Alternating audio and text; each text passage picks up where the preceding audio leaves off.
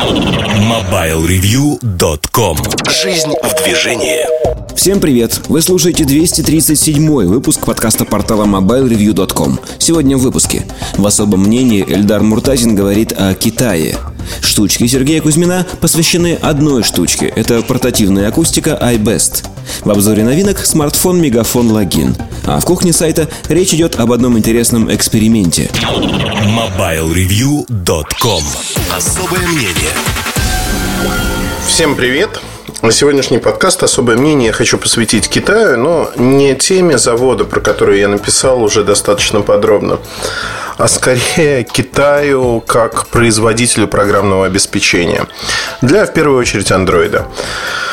Пожалуй, сегодня именно в Китае создается такой центр силы, который не смогут игнорировать ни в Америке, ни в других странах, в частности в Южной Корее, где производится большая часть а, телефонов на Android компании Samsung сегодня, ну, давайте вспомним вообще. Android появился как э, разработка Энди Рубина, которая быстро видоизменилась, но главное, что внутри компании Google это стало той самой золотой пулей, которая обеспечила быстрый выход на рынок огромного числа продуктов от разных компаний и альтернативу iOS от Apple.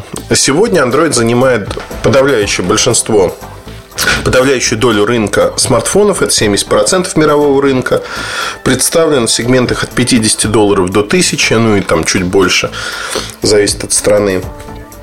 И э, фактически это самая большая операционная система, платформа, если хотите. На ней выпускают уже камеры, автомобильные навигаторы, мультимедиа-плееры, телевизоры. То есть огромное количество устройств. Это вертикально ориентированная платформа, если хотите, а не просто операционная система. И значение андроида будет нарастать. Изначально Android был достаточно убог в плане интерфейса и выступал догоняющим по дизайну относительно iOS. Сегодня позиции сравнялись, и уже iOS в течение года копирует те или иные функции Android. Посмотрим, что будет в iOS 7. Но сегодня Android как минимум имеет паритет с iOS. То есть есть вот два центра силы в мире. Android крупнее, сильнее просто за счет того, что огромное разнообразие устройств на любой вкус, цвет от разных производителей. Первое, с чем столкнулись производители, это была основная проблема Android, то, что он был скучен, неинтересен, и появилось огромное количество оболочек, ну как огромное, заметное, скажем так. Мне это напомнило очень сильно ситуацию с Windows Mobile, который был уродлив, но достаточно функционален. И количество всевозможных шеллов под Windows Mobile из-за гибкости системы, которая позволяла это делать, было чрезвычайно большим. И, например, компания HTC, она, собственно говоря, свой сенс вырастила на Windows Mobile и достигла пика в таком аппарате, как HTC Diamond. Это был один из самых интересных аппаратов на Windows Mobile за счет оболочки, которая была красиво, функционально. Просто выигрывала у всех, кто выпускал Windows Mobile устройство. Android тоже достаточно гибкий и, пожалуй, напоминает лучше всего Windows Mobile, который был в прошлом. Поэтому на нем можно выпускать различные оболочки. На Android версии 2, там 2.3, Gingerbread. Появилось огромное количество оболочек разных компаний. В России известна оболочка от SPB. Она называлась SPB 3D Shell. Сегодня это Яндекс Shell. Потом немножко с выходом четверки застопорилось развитие, но снова появилась эта оболочка. Правда, широко она так уже не используется. Четвертая версия андроида расставила точки над «и» для многих производителей, особенно китайских компаний. Эта оболочка стала самодостаточной. Тем не менее, крупные компании все равно пытаются отличаться друг от друга. И поэтому выпускают свои надстройки. У Samsung это TouchWiz, у Sony свои элементы интерфейса и группировка там групп э, этих элементов. Где-то хорошо сделаны, где-то плохо. У LG своя надстройка. Ну вот, кто в лес, кто по дрова. Хотя мне кажется, что четвертая версия Android и последующие уже 4.1, 4.2 уже достаточно неплохие. Многие люди действительно хотят вот просто чистый Android. Тем не менее, количество лончеров, шеллов, которые появляются на рынке, огромно. Почему это так? Объяснение следует искать в том, что это действительно возможность отличиться. Сегодня аппаратно отличиться компаниям очень сложно. Не вдаваясь глубоко в подробности, могу сказать, что чтобы отличаться аппаратно, надо действительно выстроить, наверное, вертикальную структуру, как Samsung, от производства э, чипсета, памяти до корпусов и подобных вещей и своих заводов, чтобы отличаться по цене. Другое отличие, ну как бы другой большой пласт, когда вы можете дать некие сервисы или внешность дизайн интерфейса, и они будут действительно отличаться от того, что делают другие компании. Вот это очень важно. Здесь э, все компании осознают и понимают, говорят, да, вот мы это понимаем, давайте мы сделаем вот так, так и так. Поэтому э, мне было, ну, наверное, год назад я впервые столкнулся с тем, как создаются оболочки в Китае. Оболочек множество, многие из них неизвестны в России, при этом появляются новые стартапы, в которые инвестируются деньги. Для нас, наверное, это выглядит как некая еще одна программа, которую можно поставить на Android. И мы не воспринимаем серьезно этот бизнес, потому что мы не можем его пощупать. Зачастую я тоже впал в эту ересь. Я не могу пощупать эти оболочки, но не то, что не могу пощупать, я их щупаю, я их ставлю на свои устройства, но я не понимаю, сколько сил вложено в них. То есть я не могу конвертировать красивые иконки и менюшки в человека часы. Для меня все-таки это несколько далеко, наверное. И первый раз, когда я попал в место, где создавалась, это была компания Meizu, э, это место, где создавалась FlameOS, то есть надстройка над стандартным андроидом. Меня, конечно, это поразило. Поразило до глубины души по одной простой причине. Это не просто комнатка, где сидит ну, там, несколько человек, которые что-то, что называется, в свободное от работы время лобают, пишут и говорят, вот у нас получается там вот так, так и так. Отнюдь нет. Больше того, я вам скажу.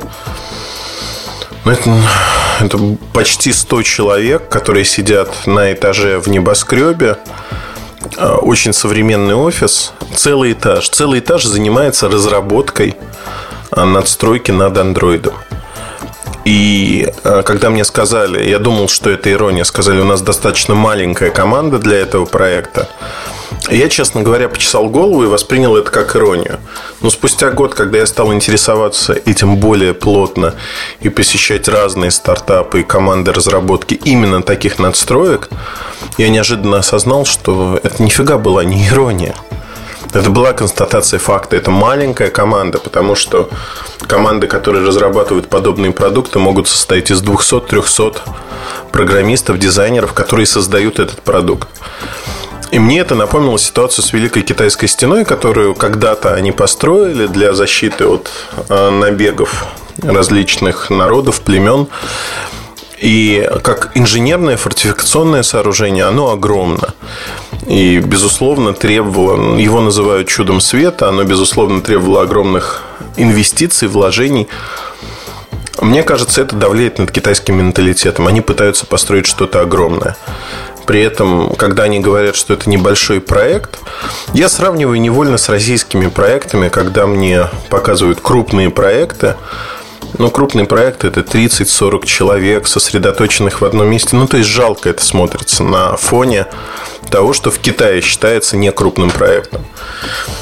И возникает понимание, почему иконки вылизаны, почему дизайн неплохой, интересный именно у таких оболочек. Потому что работает огромное количество людей, много итераций продукта, когда он допиливается, превращается во что-то другое. То есть, как ни крути, но получается ситуация очень и очень интересная. Интересная со всех точек зрения. Здесь мне хотелось бы еще отметить то, что это не просто история, которая, знаете, вот такая застывшая. Это история, которая идет в развитии. На сегодняшний день есть 3-4 проекта, которые на слуху. Огромное количество проектов, которые не на слуху, но тоже существуют при компаниях, разных компаниях. Можно перечислить вендоров, производителей техники, которые хотят для своей техники сделать что-то подобное. Ну, в Huawei, например, мучаются, пытаются разработать. В ZTE что-то делают. К чему это приводит? Это приводит к тому, что рано или поздно в Китае возникнет огромная прослойка, она уже возникла, огромная прослойка программистов и дизайнеров, которые не просто умеют под Android программировать, они умеют создавать оболочки для Android. Другой пример кустарщины, наверное, в какой-то мере, это Android-копия айфона. Когда вы берете в руку эти телефоны, там я говорю сейчас не про исполнение материалы корпуса, не про исполнение, как он собран, как кнопочки скопированы и тому подобные вещи, какие материалы использованы. Я скорее говорю от ощущения, ощущения от меню. Насколько они сделали вот этот репов копию, они сделали очень точный. Они взяли фактически стандартные андроиды и наш, навесили на него все то, что есть в айфоне. То есть они превратили Android в iPhone по мере силы и возможностей. Копия уже получилась неплохой. То есть это возможно. Это тоже оболочка своего рода, пусть без громких имен, стоящих за ней, но таких аппаратов много. Это тоже экспертиза, опыт, который получают китайские программисты. Ничего подобного на Западе в таких объемах просто нет. И я могу утверждать следующее, что сегодня вот этот опыт, он начинает концентрироваться в Китае, и рано или поздно Китай получит возможность либо создать свою операционную систему, что скорее всего, потому что интерфейс это одна из частей операционной системы.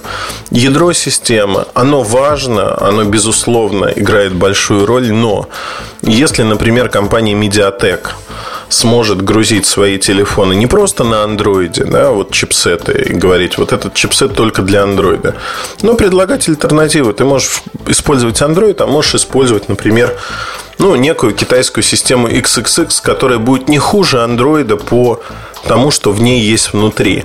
Как минимум домашний китайский рынок они захватят.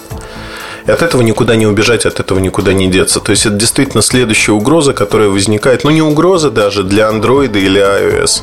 Конечно же, рынок этот будет значительно меньше. Но это очень интересно и для нас, как пользователей направления, потому что у Китая появляется свое программное обеспечение. В недалеком будущем программное обеспечение будет определять устройство процентов на 70 как минимум. То есть будет зависеть не, желе... не от железа. От железа многое зависит. Камера зависит от железа, экран, размер его, время работы от аккумулятора. Но Программное обеспечение будет определять, что вы можете делать на этом железе, насколько оно оптимизировано, не оптимизировано. И вот здесь и будут крыться основные доходы компаний. То есть, что вам будут давать в пакете вместе с телефоном, какие программы, какие сервисы, насколько будет подписка на эти сервисы, то есть надо за них платить или нет. Зарабатывать компании на железе, на устройствах будет очень немного. На софте основные деньги. Поэтому то, что Китай инвестирует в это направление, и это не государственные, это частные деньги, то есть частные лица, компании, они понимают, что в этом направлении для них есть точка, возможно, взрывного роста. И сегодняшние инвестиции составляют миллионы долларов. И тот, кто... Они не боятся инвестировать. Почему? Потому что эти миллионы долларов в какой-то момент они могут превратить в сотни миллионов или даже миллиарды. Рынок огромен. Этот рынок растет. При этом, если смотреть на Запад, на западные компании, никто не делает ничего подобного. Просто нет потенциала, размаха нет соответствующего. Это удивительно, действительно удивительно, потому что э, фактически мы говорим о том, что в Азии сосредоточилось все производство мировой микроэлектроники в том или ином виде. Массовое производство, то есть это то, что мы используем ежедневно. В основном, конечно же, это Китай. Если говорить о том, что, возможно, возникает следующий сегмент рынка, программное обеспечение, где китайцы сегодня относительно слабы, и они идут э, в этот сегмент с точки зрения бытовой электроники, то круг замкнется. То есть это будет полный цикл, который находится в Китае. Не только э, аппаратно, но и программно они получат конкурента Android, iOS. Здесь есть еще неочевидные следствия, которые, пожалуй, можно описать так. Но следствие неочевидное номер раз. Америка сегодня сосредоточила в себе контроль над всеми операционными системами, которые есть на рынке для мобильных устройств. Государство это дает, конечно, неисчислимое количество возможностей. Это и слежка за этими устройствами, что в принципе никто не скрывает. Второй момент. США доминируют на рынке операционных систем, систем баз данных. Ну, одним словом, в компьютерах и программном обеспечении это лидирующая страна мира – Китай пытается переломить эту ситуацию за счет вот инвестиций в это направление. Звучит смешно, но так всегда и происходило. Точкой роста всегда был массовый рынок, и уже потом появлялись решения, которые были более специализированы. То есть на массовом рынке возникают деньги, за счет которых можно, их можно реинвестировать и создавать что-то другое. Вот это интересно. Я с огромным интересом слежу за Китаем, потому что тенденция будет такова, что с каждым годом мы будем видеть все больше, больше, больше чисто китайских продуктов, интересных продуктов, обычных продуктов, дешевых продуктов, разных. И с этим придется считаться. С этим уже сейчас надо считаться, потому что ну, первые очевидные последствия, когда появится своя оболочка, например, то, что китайские фабрики, они начнут выигрывать конкуренцию у тех же российских бибрендов. Просто в силу того, что они будут предлагать лучший интерфейс за меньшие деньги. А технически это будет все то же самое. Посредник в лице российской компании будет не нужен. Fly, конечно же, никуда не исчезнет, он уже набрал некую критическую массу. Но то, что у него отъедят продажи, однозначно так. То, что многие компании, такие как Xplay, а, ряд других, там, я не знаю, Телефунген, который был запущен в России, что у них это тоже произойдет вот в, в каком-то виде, это тоже случится. Вот все вместе говорит о том, что на сегодняшний день китайская угроза, если хотите, для рынка программного обеспечения в телефонах, она огромна.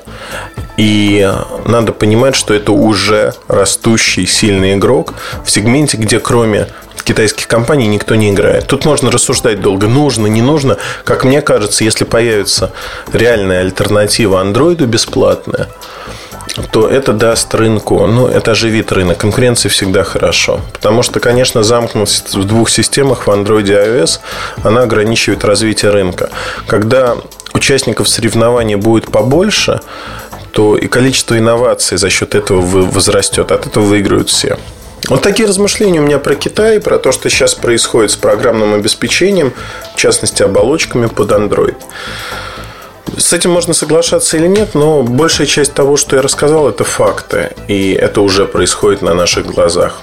Удачи вам, хорошего настроения, оставайтесь с нами. С вами был Ильдар Муртазин. MobileReview.com